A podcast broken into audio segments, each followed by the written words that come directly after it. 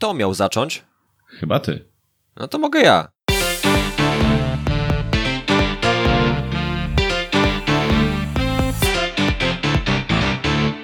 Cześć, witajcie serdecznie. Double Trouble, drugi Double Trouble, jeżeli chodzi o już projekt Hot Take. Pierwszy był taki zwariowany, Bartek, prawda? No bo było dużo osób, gadaliśmy stricte o programie. W zasadzie to nawet nie był taki Double Trouble w naszym stylu, tylko to był podcast powitalny. Trzeba było zrobić wejście Smoka najlepiej, albo jeszcze bardziej. Tak, żeby ludzie nas zapamiętali od samego początku. I myślę, że nas zapamiętali, bo z tego, co zauważyliśmy później po odzewach, po polubieniach, po tym, jak często nas obserwowano w takim krótkim, powiedzmy, odstępie czasu, to myślę, że dla mnie przynajmniej jest to zaskakujące, że udało nam się dobić do nieraz trzycyfrowej liczby w tym zakresie. W ogóle jesteś zaskoczony tym, jak ten projekt się rozkręca przez te pierwsze dni? Właśnie widzisz, to jest magia tego, że my jesteśmy oryginalni, że my robimy coś, czego jeszcze w Polsce nikt nie zrobił, chociaż myślę, że niektóre serwisy bądź też inne tego typu miały rzeczy przebłyski, prawda? Mogłyby się z tym nie zgodzić. Raz na jakiś czas. No, można by się z tym nie zgodzić, ale ja uważam, że aż takiej rozbieżności, ale też systematyczności w tym, żeby to przedstawiać, to chyba nie ma nikt. Dlatego no, my robimy coś nowatorskiego, coś swojego, coś, co czujemy, że jest nasze. Coś, w co wierzymy przede wszystkim. I to myślę, że nas wyróżnia na tle pozostałych serwisów, na tle pozostałych podcasterów, a zresztą za niedługo będziemy już youtuberami, a zresztą przynajmniej ja już dołączyłem do grona youtuberów poprzez... Ty przetarłeś szlaki troszeczkę. Ja przetarłem szlaki, ja dokładnie przetarłem szlaki mój samochód i gość, który znalazł się w moim samochodzie, czyli Łukasz Fonder. Polecam sprawdzić, bo naprawdę zacnie nam to wyszło wszystko. A ty jako kolejna osoba, tylko że ty nie pokazywałeś swojej twarzy, ale pokazałeś coś swojego, tak? Bo już jesteśmy dzień po publikacji tego zacnego materiału i już chyba wszyscy zacierają rączki na drugą część twojego arcydzieła na temat Reggie'ego Millera. Znaczy tak, no w tym tygodniu ogólnie chyba będzie mnie całkiem dużo. Bartek zajął pierwszy tydzień, no bo ty byłeś w Double Trouble, byłeś w pick and rollu, później rozmowa z Łukaszem. Jeszcze granice sportu były po drodze. A granice sportu były, no ciebie po prostu aż za dużo było w tym pierwszym tygodniu. Teraz ja przejmuję pałeczkę i będę wyskakiwał z hot-take'owej lodówki bardzo często. No i właśnie dzisiaj Double Trouble.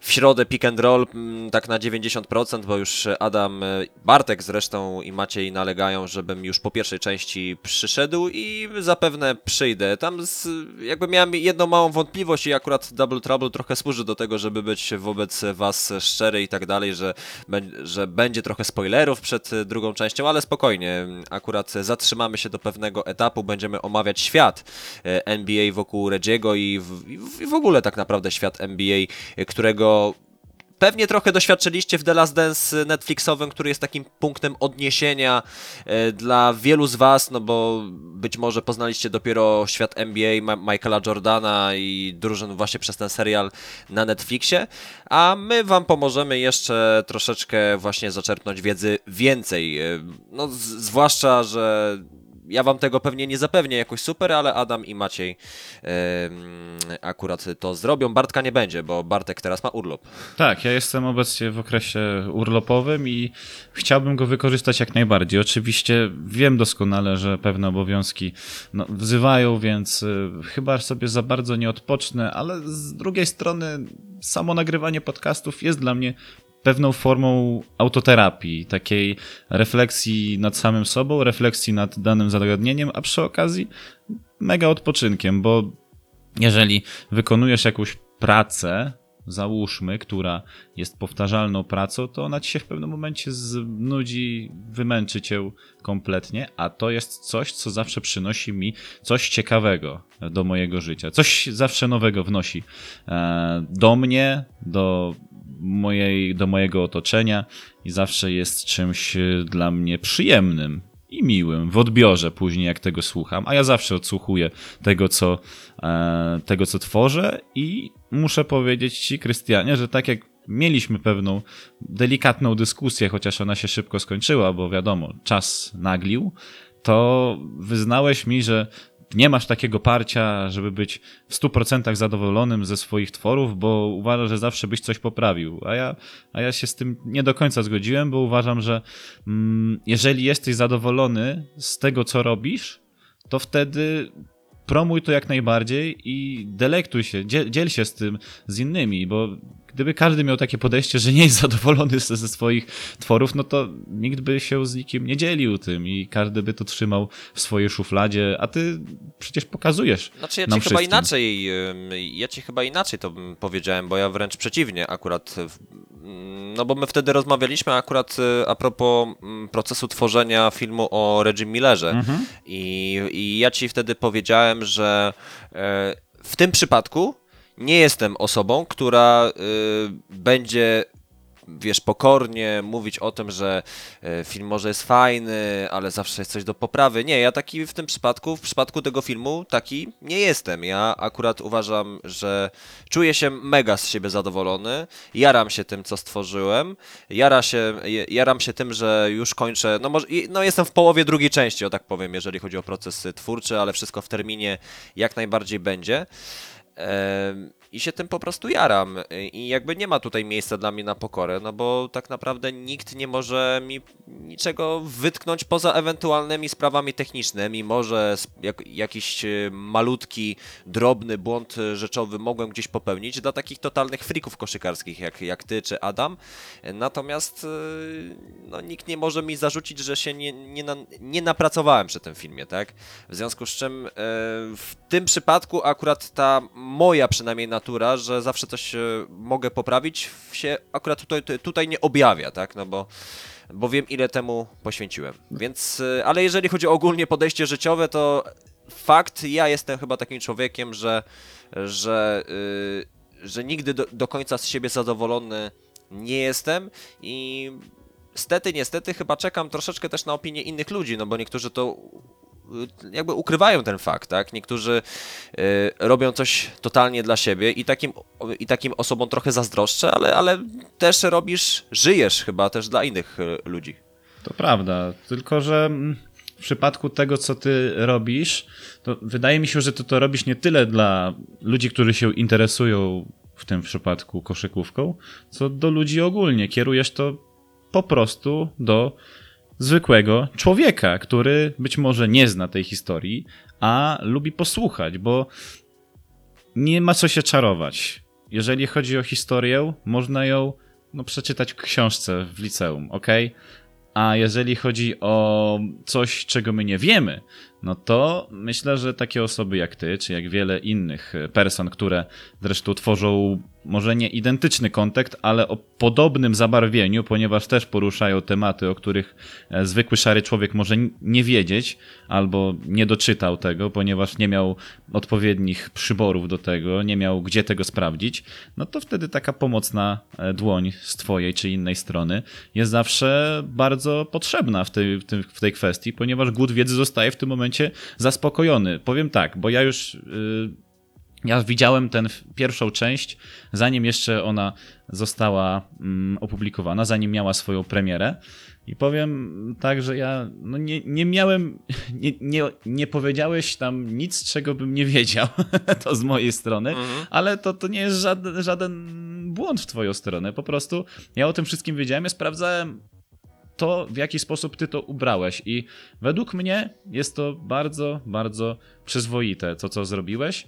Myślę, że opinia innych nie będzie na ciebie aż tak mocno wpływała, ponieważ jeżeli to będzie opinia w stylu beznadziejne nie oglądałem, no to co? Bo na przykład ktoś będzie fanem na przykład Chicago, albo ktoś będzie fanem Nowego Jorku i od razu z marszu cię będzie dyskredytował i będzie ci ubliżał. O, bo poruszyłeś temat jakiegoś gościa z połamanymi kolanami, z jakiegoś tam Indianapolis. Znaczy wiesz co, słuchaj, to jest akurat coś, znaczy jest jedna rzecz w tym filmie, którą chciałem przekazać i właściwie to jest chyba taki wspólny mianownik całego Hot Take'a, przynajmniej mam wrażenie, że uprawiam taki sposób dziennikarstwa sportowego jak ty, ja właśnie, Adam, pewnie Fabisiewicz, Maciek Jankowski na pewno. My jesteśmy osobami, które patrzą trochę, a nawet bardziej niż trochę szeroko na sport. I ten film akurat jest troszeczkę plątaniną Reggiego Millera ze światem, który go otaczał. Jakby to jest mianownik, na którym bardzo mi zależało i będzie głównie zależeć, żeby w każdym tekście, podcaście czy filmie, który stworzę, żeby ten świat wokół postaci, czy zespołu, czy kogokolwiek innego był po prostu szeroko przedstawiony, no bo jeżeli nie oglądałeś, drogi słuchaczu, mojego filmu, to teraz uwaga, spoiler. W tym filmie pojawiają się wątki Indiany Pacers, UCLA, mamy wątki przedstawienia Bobiego Knighta, opinie Billa Simonsa i tak dalej, i tak dalej. Normalnie w jednym filmie, no tak film o Reggie Millerze w skrócie można byłoby pewnie zacząć od momentu, w którym był kaleką de facto, szybko przeskoczyć do UCLA tak naprawdę i z UCLA przeskoczyć do, nie wiem, 93 roku, prawda? Tak. No tak naprawdę ten etap od draftów 87 do 93 nie jest zbyt ciekawy, tak? Dla takiego postronnego kibica NBA, ale ja właśnie jak spojrzałem na życie Millera, na jego statystyki, na jego mecze, które oglądałem, no tak naprawdę chciałem właśnie zrobić trochę na przekór. Chciałem przedstawić ten świat Indiany Pacers i świat Reggiego Millera właśnie nawet z perspektywy tych mało ciekawych momentów i mam nadzieję, że te etapy jakoś ciekawie przedstawiłem. W każdym razie jakby temat filmu chciałbym teraz zamknąć, no bo też pick and rolla na to pewnie poświęcimy. No i też akurat druga część jeszcze was czeka, więc spokojnie. Tak, ale ja jeszcze mam taką jedną rzecz do przekazania. To takie, według mnie moja opinia, która mogłaby popchnąć gdzieś dalej ten film. Po pierwsze, znajdźcie jakiś fanklub Indiany Pacers w Polsce. Na pewno jest. Jestem o tym bardziej niż pewien. Stary, jeżeli jest piłkarski fanklub Tuluzy, to znaczy, że koszykarski fanklub Indiany Pacers musi też być. I jeżeli oczywiście będziesz miał taką możliwość, bo ja wiem, że ty z językiem angielskim może nie jesteś aż tak za pan brat, ale jeżeli by ci się udało na przykład wynająć kogoś, kto by ci zrobił tłumaczenie tego filmu, tylko w tych momentach, w których ty albo ktoś, kto ci pomagał, mówił po polsku, to wtedy możesz to zrobić worldwide. I na przykład mógłbyś napisy do filmu, to jak najbardziej. I można by było wtedy na przykład, no ja wiem, że to jest może trochę irracjonalne, co teraz powiem, ale do samego Reggiego wysłać. Kto wie? Czemu nie? Przecież on tam ciągle siedzi tylko i analizuje z Kevinem Harlanem to, co się dzieje podczas spotkań. To przyjdę przy okazji coś ciekawego zobaczy i zobaczy, że na przykład w Polsce tak mnie na przykład lubią, no nie? I później się dowie, że akurat w Polsce sporo jest fanów basketu i to nie tylko na płaszczyźnie NBA, bo może się dzięki temu zaciekawi na przykład Polską Ligą, kto wie. No, jeżeli byś to na przykład wysłał Kennemu Smithowi. Ja jestem o tym bardziej przekonany, że Kenny Smith nie wie, że Jean Tabak jest obecnie trenerem Stelmetu, a przecież grali ze sobą w jednej drużynie. No tak. No. Więc widzisz, ile ciekawostek można z tego wyciągnąć. No, słuchaj, jeżeli nie spróbujesz, to nie będziesz wiedział. Więc to taka moja rada dla ciebie. Znaczy na pewno spróbuję i tak czy siak to też słuchacze muszą się dowiedzieć, tak? Tego, że film, czy właściwie dwuczęściowy serialik, że tak to powiem, o Millerze, to nie jest koniec, tak? Specjalnie też to nazwaliśmy kino Hot Take, żebyście byli pewni tego, że raz na jakiś czas coś pojawi się w tym formacie na naszym kanale, bo oczywiście, tak jak wam wyjaśnialiśmy tydzień temu, Hot Take to jest w głównej mierze kanał podcastingowy. Już niedługo będą pojawiać się także dłuższe formy tekstowe. Jeżeli szukaliście tutaj jakiejś dramy, czy jakichś innych zabawnych, rozrywkowych momentów, takim polegających na tym, że ktoś kogoś oblał wodą, albo ktoś napisał, xddd przez, 50 wersów, tak, to raczej tego tutaj nie uświadczycie, bo tutaj co prawda jest raz na jakiś czas zabawnie, my sobie z Bartkiem jakby gadamy sobie na luzie tutaj w tym podcaście i każdy inny podcast, wydaje mi się, jest tutaj na luzie, ale tutaj takie właśnie rzeczy jak Reggie Miller, jak podcasty Pick and Roll, Double Trouble, to jest jakby jeden wspólny mianownik. Tutaj będzie naprawdę bardzo szeroko i bardzo merytorycznie o sporcie. No i właśnie a propos jeszcze Millera i Indiany Pacers, bo jestem bardzo ciekaw też twojej opinii i pewnie trochę to poruszyliście już w Pick and Rollu, jak dobrze pamiętam, natomiast sama kwestia Disney World w Orlando, bo tam mają być rozegrane playoffy, jeżeli chodzi o NBA i tego sezonu, i zastanawiam się, czy ty w miarę jesteś rozeznany, jak Disney World tam wygląda. Są 3 hale, tak? I tam wszystko będzie rozgrywane w tych halach, prawda? No tak, no i w ogóle to, propozycje niektórych dziennikarzy to...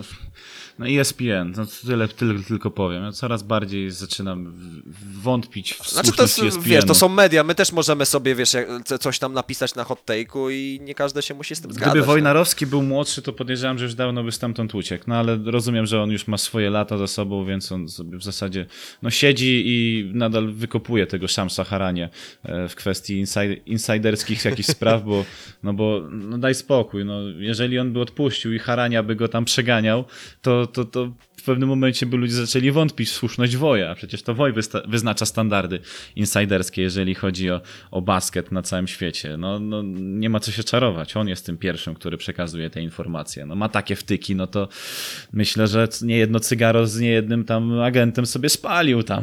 Takie mam wrażenie, a później się dowiadują, na przykład zawodnicy zostaną przetransferowani albo że rozwiązano z nimi kontrakty, to się dzieje na przykład w momencie, kiedy są umówieni na jakieś obiady, na jakieś spotkania, ewentualnie może uprawiają seks ze swoimi kobietami i nagle patrzą tweet. O, zostałem zwolniony. Co? Stara prawda o tym świecie. No, w Polsce to najczęściej przywódcy takie rzeczy ustalają. Ale trzymając się tego zapytania, które masz odnośnie do tego całego Disney Worldu, było dużo propozycji. Żeby na przykład drużyny lepiej rozstawione, bo format ma pozostać taki, jaki jest, w sensie układ konferencji ze wschodu i z zachodu. Z tym, że z zachodu ma być więcej drużyn niż ze wschodu. No i już fani Chicago są oburzeni, że przecież byków nie ma. Ja nie jestem oburzony z tego, że Minnesoty by nie było, żeby tak jakby ktoś miał wątpliwości. Nie, Minnesota by tam nic nie zdziałała. Ale już widzimy, że Portland... Bo Bartek jest kibicem Minnesota Timberwolves, tak. Bo nie wiem, czy to powiedziałeś tutaj słuchaczom. Ale mówiłem kiedyś chyba, ale to jeżeli ktoś nas słucha od Radia Gol, to myślę, że pamięta, że jestem akurat leśnym wilkiem. Bardzo ładna nazwa, bardzo ładne logo, więc... A zresztą drużyna istnieje tyle, co ja. Od 1989 roku, więc zawsze mogę jakiś wspólny mianownik znaleźć. No, pomijając wysokie, zepsute wybory w drafcie. Do dzisiaj nie wierzę, że Stefana Marberego wzięli. No cóż. Ale tak trzymając się jeszcze całej tej konwencji, ja mam takie wrażenie, że z konferencji zachodniej nie tyle wzięto te drużyny, wiesz, tam z miejsc 11, 12, 13. Nie dlatego, że one miały mniej rozegranych spotkań w stosunku do tego, co było na wschodzie, tylko dlatego, że popatrz, nie byłoby Zajona, jakbyś wziął do 8 miejsca. Nie byłoby Lillarda, jakbyś wziął tylko do 8 miejsca i Portland. A już Lillard był oburzony, że on chciałby... W sumie ja to też odczytałem, bo może źle ja to zrozumiałem u Lillarda, że on nie zdecydowałby się na grę, gdyby oni nawet grali, mogli grać w takim formacie playoffowym. Tylko jemu pewnie by zależało na tym, że on nie chciałby bocznymi drzwiami dostawać się do playoffów, że on chciałby na to zasłużyć, żeby jego drużyna na to zasłużyła. W tym momencie ona by na to nie zasłużyła, ponieważ byłaby w strefie poza playoffami. I wyobraź sobie, że jeszcze San Antonio Spurs by nie było. Pierwszy raz od, niech teraz policzę, 23 lat? Chyba tak. Bo oni od 1998 roku systematycznie pojawiają się w playoffach. To sobie wyobraź, jaki to jest przemiał. Greg Popowicz wziął tę drużynę... Dokładnie od 96-97 roku, od tego sezonu, bo nawet teraz sobie sprawdziłem. No bo 96 Greg Popowicz przejął Spurs, w pierwszym sezonie nie pykło, ale później już pykło i już pykało co sezon, więc oni ciągle się pojawiali w playoffach, chociaż ostatnie 2 lata to było takie oni już chyba wypalili się, same dziady, wiesz, Aldridge, Gasol, kto by nimi grał, jeszcze Parker, Ginobili, przecież tam sami emeryci, którzy pamiętają jeszcze czasy komuny, plus Greg Popovich, który też wygląda na nie najmłodszego człowieka, no ale ta stara dobra szkoła Grega Popowicza się zawsze sprawdzała i widzisz, nawet pandemia nie wykosiła tych Spurs w tym momencie, patrząc przez te propozycje, które są dawane nam. Z kolei z drugiej strony Washington Wizards, nie wiem, czy oni chcieli przepchnąć tego Johna Walla do playoffów, bo wierzyli, że jak John Wall wróci, to ten Waszyngton po tej przebudowie będzie taki mocny, chociaż oni nie grają nic w obronie, więc nie byliby tacy mocni, sorry. Ale widziałem tam niektóre też propozycje, że jakieś turnieje wstępne, że ci, którzy mają lepiej, to mogliby sobie wybrać lepsze hotele i tak dalej. Pic na wodę i niepotrzebne to jest. Słuchajcie, zróbcie po prostu jeden wspólny format. Tutaj, znaczy, nie zrozumieją mnie, ale ja myślę, że to tak trzeba zrobić. Zrobić jeden tam jakiś konkretny format, który by ustalił, że ci wchodzą, robimy jakieś, nie wiem, preeliminacje, powiedzmy tak jak March Madness. Masz takie preeliminacje dla tych, którzy wypełniają ostatnie 4 miejsca w March Madness. Reszta czeka po prostu na rozpoczęcie całego turnieju. To zróbmy też tak to. Niech z tych 16 drużyn, powiedzmy 12 niech wejdzie, a te pozostałe 10? Jeju, to nawet by się nie zgadzało. To trzeba by jakoś tak matematycznie rozwiązać, żeby wypełnić miejsca, które byłyby takimi dopinającymi wszystko miejscami. No wiesz, źle sobie radziłeś w fazie zasadniczej, no to teraz męcz się, żeby dostać się do playoffu, bo z reguły tak to wygląda. Ci, którzy mają lepiej, to mają pewne przywileje większe. Oczywiście te przywileje nie zawsze muszą się przekładać na to, że ty będziesz miał łatwiej, bo przykład chociażby z zeszłorocznego finału pomiędzy Spurs a... Przepraszam, co ja gadam? Już mi się, wiesz, mylą te nazwy. Raptors a Golden State, gdzie przecież Raptors potrzebowali 6 spotkań, żeby wyeliminować Milwaukee Bucks, a Golden State Warriors zrobili sweep.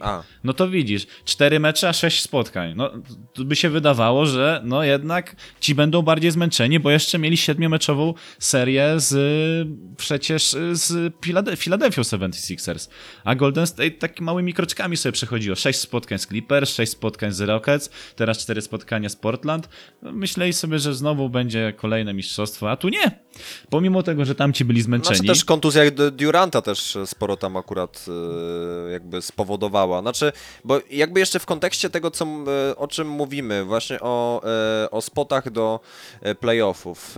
W zasadzie jak zobaczyłem informacje, bo to było taka depesza, właściwie jakaś plotka na początek, że 13 zespołów z zachodu i ze wschodu 9. No mówię, no dobra, no bo generalnie bierzemy pod uwagę zespoły, które po prostu jeszcze w grze o play-offy pozostawały, no bo de facto jak teraz sobie patrzę na konferencję wschodnią, no to wszyscy z tej dolnej połówki tabeli, poza Waszyngtonem właśnie, już była poza playoffami, tak, ze względu właśnie na fatalny bilans, no i tak de facto mówiąc Waszyngtonowi niewiele brakowało, żeby też do tego grona już wyeliminowanych dołączyć, tak, no bo akurat Orlando i Brooklyn tych zwycięstw ma 30, a Waszyngton 24, więc całkiem spora różnica. Oczywiście do samego końca regularnego sezonu trochę pozostało, natomiast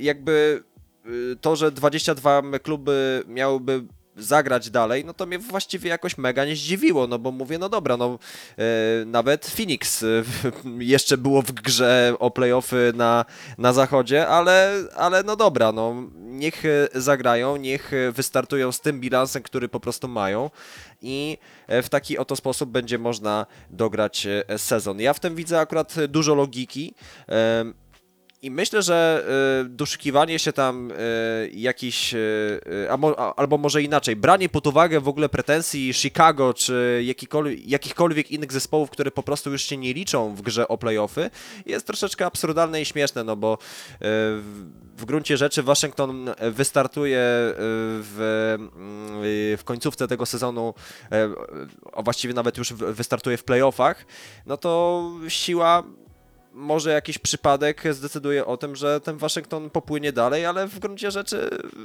no, z 9. miejsca na kogo by trafili wtedy? Na Milwaukee, tak? No, daj spokój się, naoglądasz... W takim układzie, tak? No to sweep. Naoglądasz się lawina przez pół roku i będziesz mówił, kto zasługuje na play-offy, a kto nie. Nie, to nie ma sensu najmniejszego, nie... Ale w ogóle czekaj, bo czy ustalili już, no bo jeżeli bierzemy liczbę nieparzystą, no zresztą na zachodzie mamy to samo, ale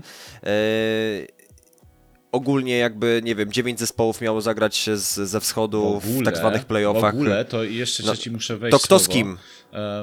Brano też pod uwagę możliwość wymieszania ich względem układu sił w całej lidze, czyli to jak oni się prezentują na tle całej ligi, czyli już nieważne czy ty jesteś ze wschodu czy z zachodu, możesz grać na przykład para wschód-zachód już teraz.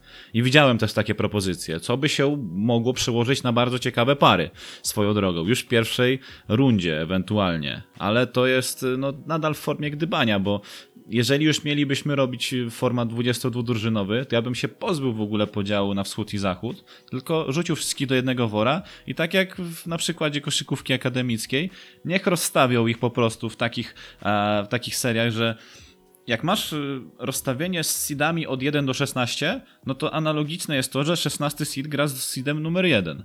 Tak samo 15 z drugim. 14 z trzecim i tak dalej, lecąc do środka. No i liczba musi być parzysta też, tak, no bo dokładnie. Jeżeli byśmy zrobili to wedle twojego pomysłu, no to mamy 22, no matematyka nie jest moją mocną stroną, ale właśnie... Tu mamy liczbę parzystą, właśnie, panie Bartku. Ale pomyśl sobie, że przecież do March Madness wchodzą 64 drużyny, więc musisz znaleźć liczbę, która będzie powieleniem jakiejś czwórki, jeżeli już chcesz robić taką turniejową. Więc musimy wejść w format albo 16-drużynowy, albo już później 32-drużynowy. No z racji tego, że w lidze masz 30 drużyn, no to no niestety nie pójdzie to w dalszą stronę, no bo nie wymyślisz sobie nagle dwóch drużyn ekstra. No chyba, że powołasz do życia nagle Seattle Supersonics i powiedzmy... Czekaj, jakoby tu drużynę można by powołać? Buffalo Braves. Nie, bo Buffalo Braves to wiesz, to jest jako Los Angeles Clippers, ale na przykład jakbyś powołał sobie do życia drużynę, chociaż nie, bo by się w Memphis oburzyli, no ale dobra, Vancouver Grizzlies, bo ładne logo mieli. No i wtedy możesz sobie grać i wtedy niech się dzieje wola boska. A nie, pomyliłem się, to musi być do potęgi drugiej. Wiesz, znaczy dwójka musi być do potęgi jakiejś, to wtedy możesz robić sobie formę turniejową, więc musi być 16 drużyn finalnie, więc zrobić te preliminary, powiedzmy sobie grasz jeden mecz i tyle, i koniec, nie grasz żadnych tam wiesz, 2, 3, 4 spotkań, jedno spotkanie, dziękuję, do widzenia i wtedy odpadasz, przechodzi reszta dalej i możemy grać sobie na przykład systemem do 3 zwycięstw już, żeby tych zawodników nie męczyć, bo jeżeli oni mają zamiar przekładać to wszystko w czasie, a już wiem, że w sierpniu będzie loteria draftowa, a na chyba wrzesień albo październik planują w ogóle sam draft. Moi koledzy się zapytali, to co, oni mają zamiar skończyć tę ligę, nie wiem, we wrześniu, czy coś w tym stylu? No nie ma takiej opcji. Więc jeżeli oni chcą to jakoś rozciągać w czasie, a wiemy, że play-offy startowałyby 31 lipca, bo to już potwierdzono oficjalnie po całym tym walnym zgromadzeniu wszystkich przedstawicieli każdej drużyny NBA, plus jeszcze Adam Silver jako komisarz, wiadomo, bo on tam musi się pojawić, to no jednak jest to dosyć już niedługo, ponieważ no nawet jeżeli mamy teraz czerwiec, no to wszystkie drużyny muszą się wziąć garść, a nadal nie wiadomo jak to będzie finalnie wyglądało. Więc ci zawodnicy sobie grają, ale nadal nie wiedzą jak będą musieli grać. Ja bym właśnie coś takiego proponował. Zrobić preliminary dla tych wszystkich słabszych drużyn. Powiedzmy, niech ustalą kto jak siłowo prezentuje się w lidze, czyli który był w całej lidze tam w tabeli ogólnoligowej. To wtedy będziemy wiedzieli kogo tam wziąć. Wiesz co, w March Madness jest akurat tak, że seedy 11 i 16 walczą w zasadzie o te ostatnie miejsca dające ci udział w tym wielkim turnieju. I tutaj można by też zrobić coś takiego, że ewentualnie miejsce 22 i powiedzmy miejsce... teraz się zastanówmy. I powiedzmy miejsce... nie wiem... 9? 10? Coś koło tego. Albo no można by coś takiego zrobić i później jeszcze na przemian 21 z 11, tak żeby ci, którzy są powiedzmy sobie pomiędzy tym rozstawieniem, nie poczuli się, że są mimo wszystko najsłabsi z tego wszystkiego, no ale z drugiej strony tamci się mogą poczuć urażeni, więc widzisz jaki to jest mętlik, nawet ja teraz się gubię w tym wszystkim. Jest to ogromny mętlik i tak naprawdę... Odpowiedzmy może na kluczowe pytanie i to odnieśmy też do wszystkich innych rozgrywek sportowych. Twoim zdaniem, tak jakbyś miał, nie wiem, 3-4, maksymalnie w twoim przypadku 10 zdań określić, warto kończyć sezony? W sensie teraz? Czy kończyć jeszcze... No teraz. Teraz czy warto kończyć sezon NBA, czy warto było wracać do piłki? Jakby odbijam totalnie od kontekstu finansowego, no bo drużyny piłkarskie i zresztą chyba jak każda drużyna sportowa to są biznesy, tak? I trzeba jakby rozliczyć się z celu otrzymania dotacji chociażby, tak? No bo klub A otrzymuje dotację od miasta, żeby zrealizować konkretne cele. Tym celem było mistrzostwo, czy awans do playoffów, czy cokolwiek innego. Niektóre rozgrywki przedwcześnie zostały zakończone, niektóre są kontynuowane. Twoim zdaniem sens jest z kontynuacją? Na pewno w MLB, bo tam potracili $400 milionów. Muszę wejść na poletko finansowe, bo baseball jest najbardziej stratną ligą w tym momencie, na przestrzeni, porównując do 2019 roku. Każda inna liga mniej więcej albo potraciła niewiele, albo nawet się wzbogaciła od momentu, kiedy przerwano ligę. To tak tylko nawiasem mówiąc. Według mnie NBA... No ale jeżeli byś skończył teraz, to kiedy byś zaczął kolejny sezon? W grudniu? No a jaki byś wtedy format zrobił? No znowu będzie zastanawianie się. Znaczy tym bardziej, że nie ma pewności też, że... cały czas nie mamy pewności a propos wirusa, tak? Ale jeżeli wzięlibyśmy pod uwagę to, że jest jakiś, nie wiem, sztywny miesiąc, w którym po prostu rozpoczynamy... Nieistotne, jaki będzie kaliber zakażeń, jeżeli chodzi o koronawirusa. Październik, przygotowujemy wszystko tak, żeby po prostu było bezpiecznie, ale trzymamy się tego października, obojętnie co by się wydarzyło, no chyba, że wojna między, nie wiem, USA a Iranem. No to co? Wchodzisz w to, czy nie? Tylko wyobraź sobie, że NBA podpisała bardzo mocny kontrakt telewizyjny na $24 miliardy. Jeżeli się nie wywiążą z tego, wiesz, te pieniądze im przepadną, jeżeli no nie i dokończą. Właśnie. I jakby docieramy do tego etapu, o którym też mówiłem. No i sam widzisz, że koniec końców ta liga musi zagrać. Oni muszą to dokończyć, bo też zawodnicy byliby bardzo rozgoryczeni. No, pod kątem off-season i wiesz, całego tego CBA, jak ci zawodnicy się tasowali między drużynami, jakie były kontrakty podpisywane. Przecież ten sezon miał się jawić jako mega przełomowy dla tych drużyn, które nagle podpisywały takie mega kontrakty, nagle tutaj transfery przychodziły, nagle pojawia ci się ktoś w Utah, później myślisz sobie nie, to koniec, bo później patrzysz przedłużenie w Milwaukee, Chrisa Middletona, myślisz nie, no to już wystarczy, ale nagle później ci się pojawia Durant w Brooklyn Nets, myślisz wow, no jakie to jest tego, szaleństwo, później czekasz jeszcze, bo ostatni dzień moratorium i się zastanawiasz, Kawhi Leonard, gdzie on pójdzie, czy pójdzie tu, czy pójdzie tam, nagle się budzisz, przynajmniej ja się obudziłem, patrzę, pierwsze co Twitter, Los Angeles Clippers. Ja! I jeszcze co do tego Paul George do tego dokładają. No kurczę! I się zastanawiasz, no ale sztos, po prostu, ale to jest sztos. I szkoda by było, jakbyś w tym momencie miał z rozłożonymi rękami powiedzieć sobie, no tyle czekałem, no i jednak nie wiem, kto będzie mistrzem. No i to będzie akurat bardzo ciekawe doświadczenie. Znaczy ja w ogóle jestem ciekaw reakcji, chociaż spodziewam się jakie one będą, bo przeżywam to też jako kibic akurat piłkarskiego klubu, w tym przypadku akurat Liverpoolu, no bo ja już wiem, że nawet w ramach żartów oczywiście takiej szydery, która no, moi przyjaciele czy moi znajomi, którymi się otaczam, no to mimo wszystko to są duzi fani szydery, no i akurat w przypadku Liverpoolu zwłaszcza. No i Liverpool prawdopodobnie zostanie mistrzem Anglii. wiadomo w jakim formacie. Była przerwa, teraz jest postpandemiczny okres, jest okres też dokończania sezonów, no i czekam na te wszystkie głosy. Będą one po prostu zabawne, że to mistrzostwo się nie liczy, bo zdobyłeś je właśnie po pandemii, trzeba było sezon zakończyć. Oczywiście jakby tutaj argumentacja tych osób, jeżeli ktoś mówiłby oczywiście to na poważnie, no to jak najbardziej ona mija się totalnie z jakąś rzeczową dyskusją, no bo akurat w przypadku Liverpoolu ja nie mam żadnych wątpliwości, że zasłużyli sobie na mistrzostwo. Wystarczy spojrzeć na tabelę. W innych ligach jest trochę inaczej akurat i te przewagi nie są aż tak duże jak w angielskiej Premier League.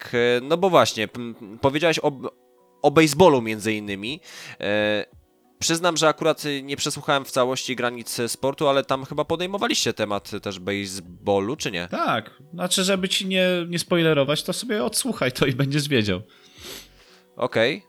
Znaczy, bo jakby mnie ten etap po prostu interesuje, bo teraz miał się de facto sezon rozpocząć, tak? Jak dobrze pamiętam. No tak, były takie propozycje, bo co chwila mi miga mi przed oczami tweety od ESPN-u, że MLB w końcu coś tam ustala, teraz jeszcze się kłócą o format, ile ma być meczów, bo miał być format ponad 100 meczów jeszcze, no liga na to nie przystała, ale to też ze względu na to, że ty byś zamęczył tych zawodników. Ja wiem, że to nie jest jakiś mega wyczerpujący sport, bo tam jest biegania tyle co nic.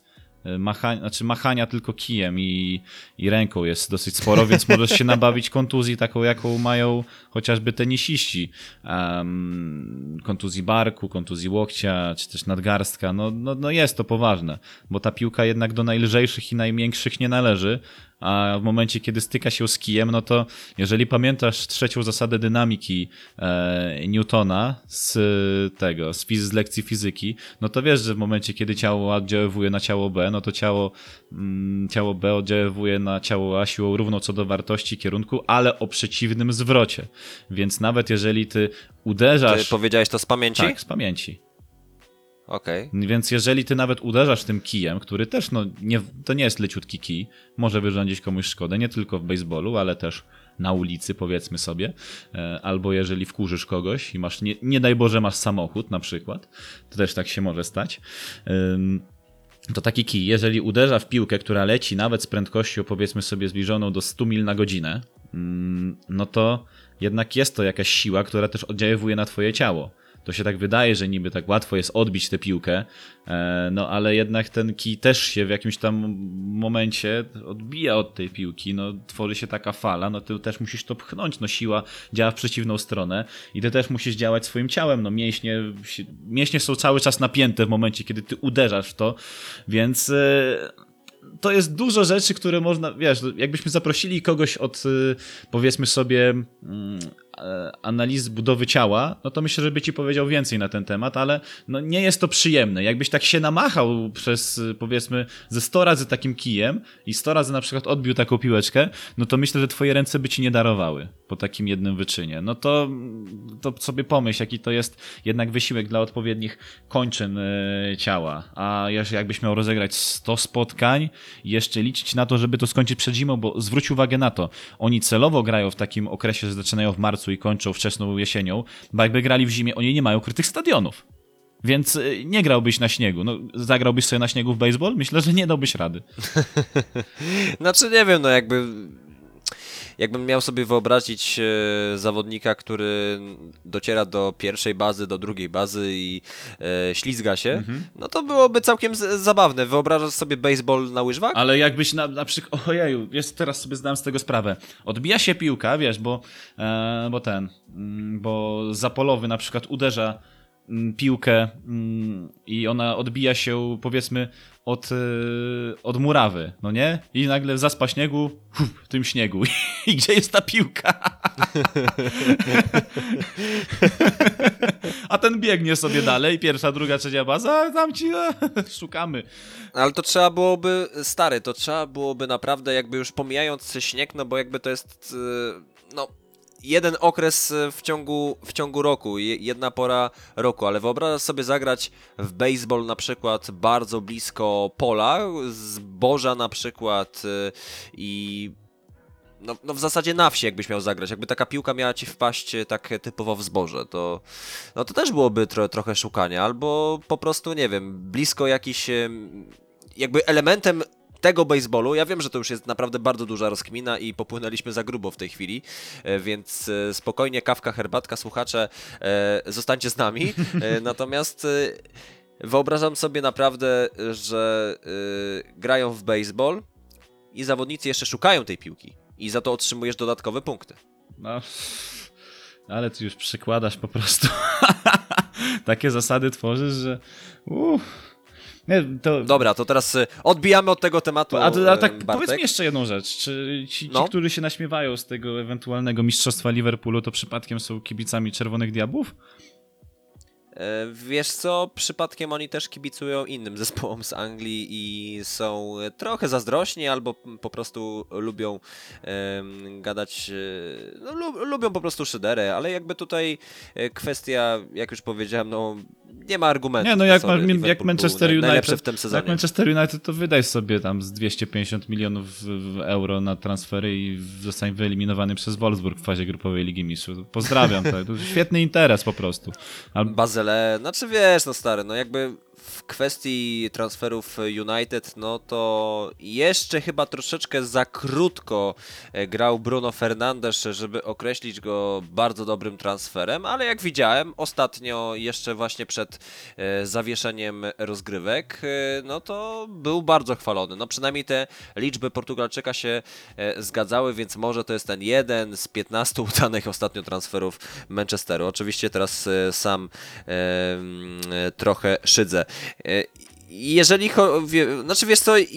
chodzi o Liverpool, no to teraz oczywiście temat wrócił, no bo jest bardzo gruby temat akurat sprowadzenia Timo Wernera do Chelsea. Akurat Timo Werner w swoim kontrakcie, w klauzuli kontraktu z Rasenballsport Lipsk miał wpisane bodajże 55 milionów euro. No, mało. Biorąc pod uwagę niektóre inne kwoty, które pojawiały się już w historii piłki nożnej ostatnio, w ostatnich latach, no to jest to po prostu mało, zwłaszcza na napastnika tej klasy, który jeszcze jest nieopierzony troszeczkę, ale już jeżeli chodzi o napastników, no to jestem skłonny stwierdzić, że to jest taka drugi, trzeci najlepszy napastnik w Niemczech obecnie, tak? W niemieckiej lidze oczywiście, no bo pierwszy, wiadomo, do wielkiego Polaka. Właśnie, no należy. Jakbyś mu powiedział, że lepszy Niemiec od Polaka, nie, no to Polak podbija ligę niemiecką. Nie. Ale tak jak Żółkiewski do Moskwy, to Lewandowski do Monachium, wiadomo. Natomiast chciałem tylko powiedzieć, jakby skończyć ten wątek, że Werner prawdopodobnie przejdzie do Chelsea, ponieważ Chelsea była bardziej konkretna po prostu, jest skłonna zapłacić te 55 milionów. Liverpool się wstrzymał. Akurat tutaj dla standardowego kibica to jest pytanie, ale czemu oni, że oni są dość głupi przecież, oni mogli go ściągnąć, przecież 55 milionów, wygrali Ligę Mistrzów, przecież ekspansja na najlepszych zawodników powinna być od razu. No właśnie nie do końca, no bo teraz każdy troszeczkę inaczej rozumie swój budżet. Liverpool też nie jest, umówmy się, klubem, który będzie w tej chwili należał do totalnych rozpustników, jeżeli chodzi o pieniądze. To nie o to chodzi właśnie. Zarobili sporo pieniędzy, ale oni inwestują. Liverpool jest obecnie dzisiaj jednym z najbardziej nowoczesnych klubów, głównie przez komputeryzację w ogóle tej całej dyscypliny. Liverpool to przodownicy właśnie, jeżeli chodzi o komputeryzację, taktyki i tak dalej. Zresztą wcześniej wspomniany Rasenballsport Lipsk jest tego przykładem, no bo takim nowatorem w Niemczech jest akurat Julian Nagelsmann i Ralf Rangnick. No ale jak tak popatrzysz sobie znaczy ja nie sprawdzałem, jaki jest atak Liverpoolu, ale kto się składa na to? Momo Salah, kto jeszcze tam jest? No Mohamed Salah, Sadio Mane, Roberto Firmino. No to potrzeba ci więcej? A znaczy, Divock Origi jeszcze został? Tak, Divock Origi jeszcze jest. Znaczy wiesz co, Zastanawiam się jakby nad jedną rzeczą i to objawia się w każdym zespole, zresztą jak mówiliśmy o koszu, to zwłaszcza tam. Każdy zespół potrzebuje wprowadzenia świeżości, jeżeli oczywiście jesteś na szczycie albo gdzieś należysz do topki. Jeżeli powtarzasz sukcesy przez 2-3 lata, to trzeba zrobić troszeczkę... trochę przewietrzyć szatnię i jakby bardzo tego zwolennikiem był Alex Ferguson. Notabene właśnie mówiliśmy o United, ale tego szkoleniowca nie cenić to jest właściwie trzymanie się kurczowo po prostu swojego zdania i brak argumentów. Sir Alex Ferguson wielkim trenerem był. Cytując Ferdydurka, ale troszeczkę przemieniając ten znany cytat o słowackim. Ferguson miał takie podejście, że musiał przewietrzyć szatnię i musiał komuś powiedzieć, że musi odejść z klubu, bo nie znajdzie akurat u niego już miejsca w składzie.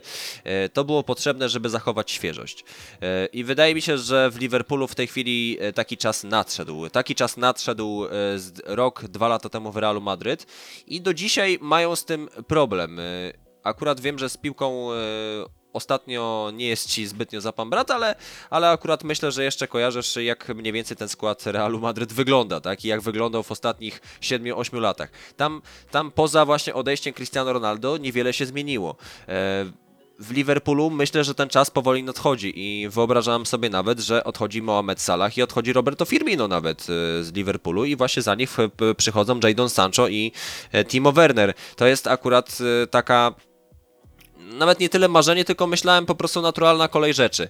Być może Klopp i sztab i zresztą prezes Henry i tak samo jak i cała rodzina Liverpoolu stwierdziła, że być może to jeszcze nie jest ten moment, być może nie ma na to pieniędzy, być może trzeba to jakoś inaczej wykombinować. Chociaż też umówmy się szczerze, Jürgen Klopp, patrząc na jego sposób prowadzenia zespołów, czy to było Mainz, czy zwłaszcza Borussia Dortmund, ja nie jestem do końca przekonany, czy to jest człowiek, któremu łatwo przychodzą zmiany w drużynie. Dużo jest takich ludzi, dużo jest takich trenerów, którzy podejmują te ostateczne decyzje na temat personaliów, i wydaje mi się, że Klopp do takich nie należy, jakby w głównej mierze z tego właśnie powodu, to, że nie potrafił znaleźć dobrych zastępców dla, nie wiem, Nurego Szachina, Lewandowskiego, jakiegokolwiek innego zawodnika, który grał w tej słynnej Borussii Dortmund, to właśnie z tego powodu Klopp odszedł i trzeba było budować i cały czas budowany jest od nowa ten projekt pod tytułem Borussia Dortmund. Z Liverpoolem może być podobnie, ale niekoniecznie. Tylko że on zawsze słynął z tego, że on nie potrzebował jakichś mega wykoraczonych gwiazd do swojej drużyny. On sam je kreował. Zresztą pamiętasz, że w momencie, w którym odchodził Filipe Coutinho, to się tak zastanawiali wszyscy, kurczę, pozbywają się takiego gracza, który, ale Barcelona zweryfikowała jego umiejętności i się okazuje, że on się tam nadaje do obierania ziemniaków głównie, a nie do grania. Więc widać, że Liverpool na tym dużo zyskał, że pozbył się Coutinho, bo też nie wydaje mi się, żeby on pasował, jakkolwiek by to nie zabrzmiało, do koncepcji Jurgena Kloppa. Mi się wydaje, że jakby tam Coutinho został, to wy nadal byście żyli w sferze, może by było to mistrzostwo albo Liga Mistrzów za jakiś czas, więc... Słuchaj, to jest trochę tak, jak w każdym zespole, który celuje w coś więcej niż utrzymanie się w lidze. Ja to zawsze porównywałem do Paris Saint-Germain w piłce ręcznej, akurat to powiem krótko, ale tak gwoli wyjaśnienia. Tam mamy w rozegraniu Paris Saint-Germain Angers Michaela Hansena i Nicole Karabaticza. Generalnie dwie postacie, które są w topce zawodników, jeżeli chodzi o szczypiorniaka. I teraz jest pytanie, jak ich połączyć razem? Generalnie jednemu dać pozycję na środku, drugiemu na lewej. Pomimo tego, że mogą akurat się uzupełniać, ale mamy dwójkę zawodników, którzy mają ego, mają medale, mają sukcesy i generalnie to mało kto może im podskoczyć, ale jakoś to Paris Saint-Germain się dogaduje. Oczywiście też samo środowisko Paris Saint-Germain ci pomaga, bo zarabiasz najwięcej po prostu na świecie spośród wszystkich piłkarzy ręcznych. No i jeżeli kasa się zgadza, to po części można zaakceptować pewne kompromisy, tak? W przypadku Liverpoolu trudno było o te kompromisy, ponieważ środowisko wokół Coutinho, mam wrażenie, to jest moje wrażenie, to nie jest jakby fakt, to jest tylko moja opinia.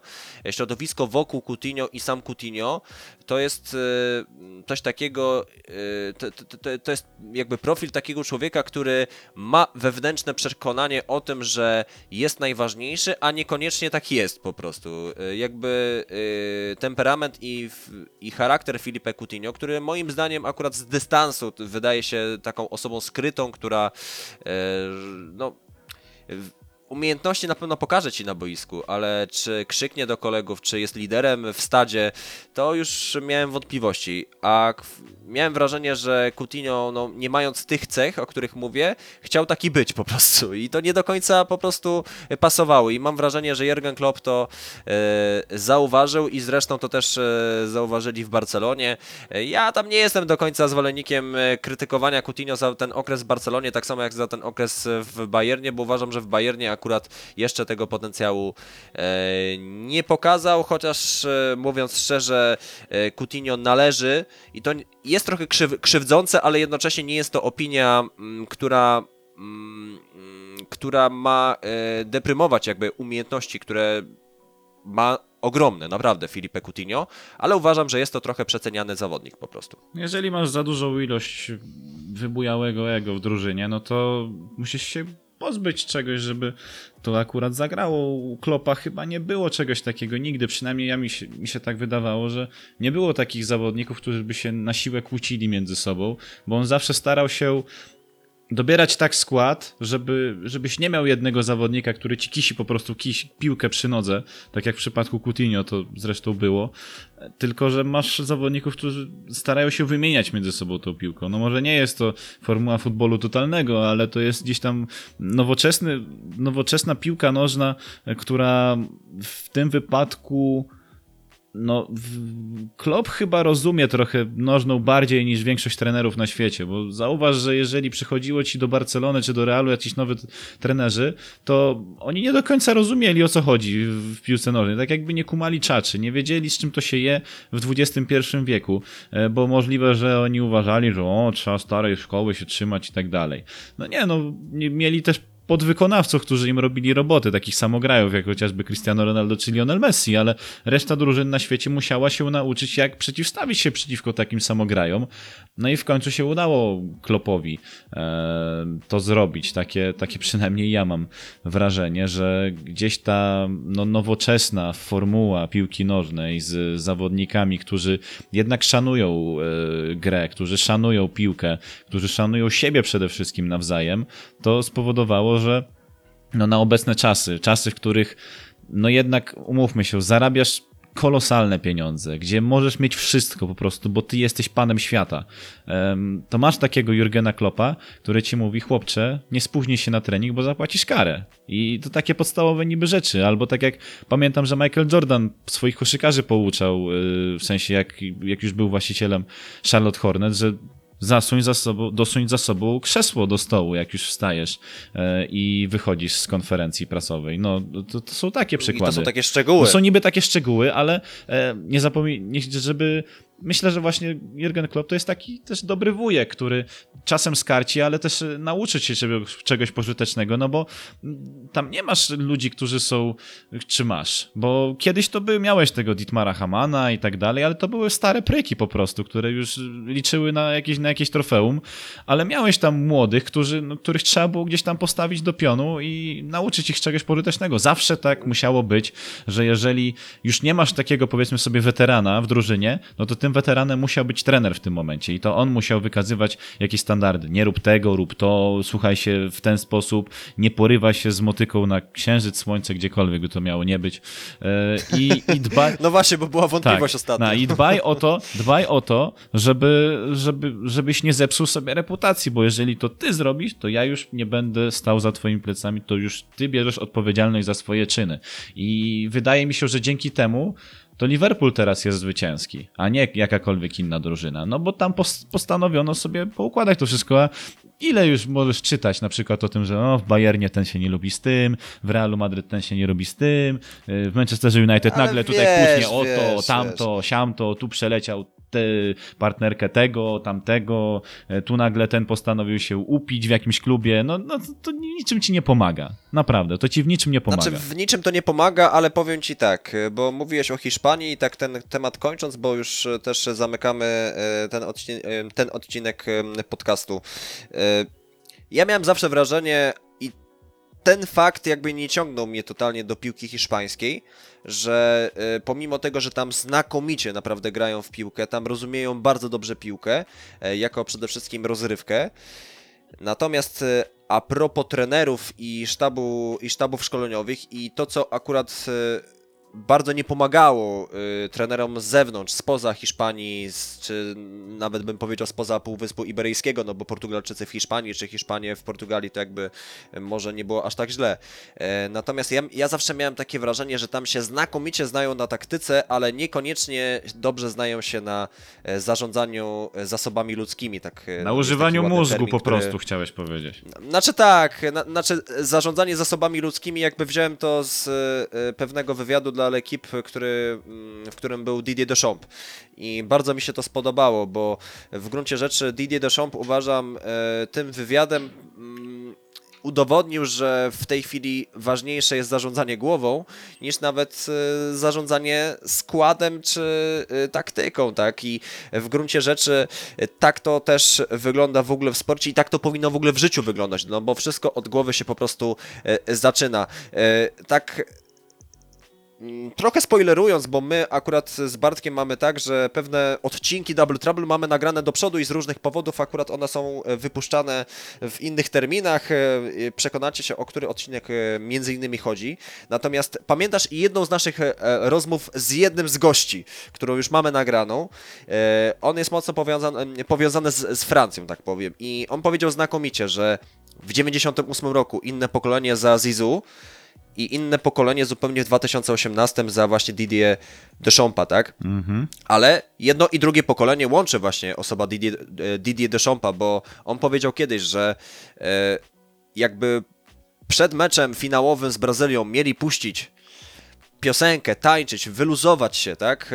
50 minut przed pierwszym gwizdkiem to by tam Zizu, nie wiem, Jorka F i cała ta reszta bandy to by cię skopała za to, że ty się próbujesz luzować. Nie, ma być koncentracja, powaga i tak Slayer dalej. I tak dalej. Natomiast 20 lat później Didier Deschamps wchodzi do szatni Francji i tam Mbappé i reszta tańczą sobie, śmieją się, jest super atmosfera. No i co, on miał wejść i powiedzieć: słuchajcie, wyłączajcie to radio, siadajcie na dupach i tak dalej, ja w 98 roku była koncentracja i tak dalej. To oni by popatrzyli na tego biednego Deschampsa i powiedzieli do niego: panie trenerze, no trener się niewłaściwie zachowuje, a w głębi duszy by po prostu powiedzieli, że co za debil, tak?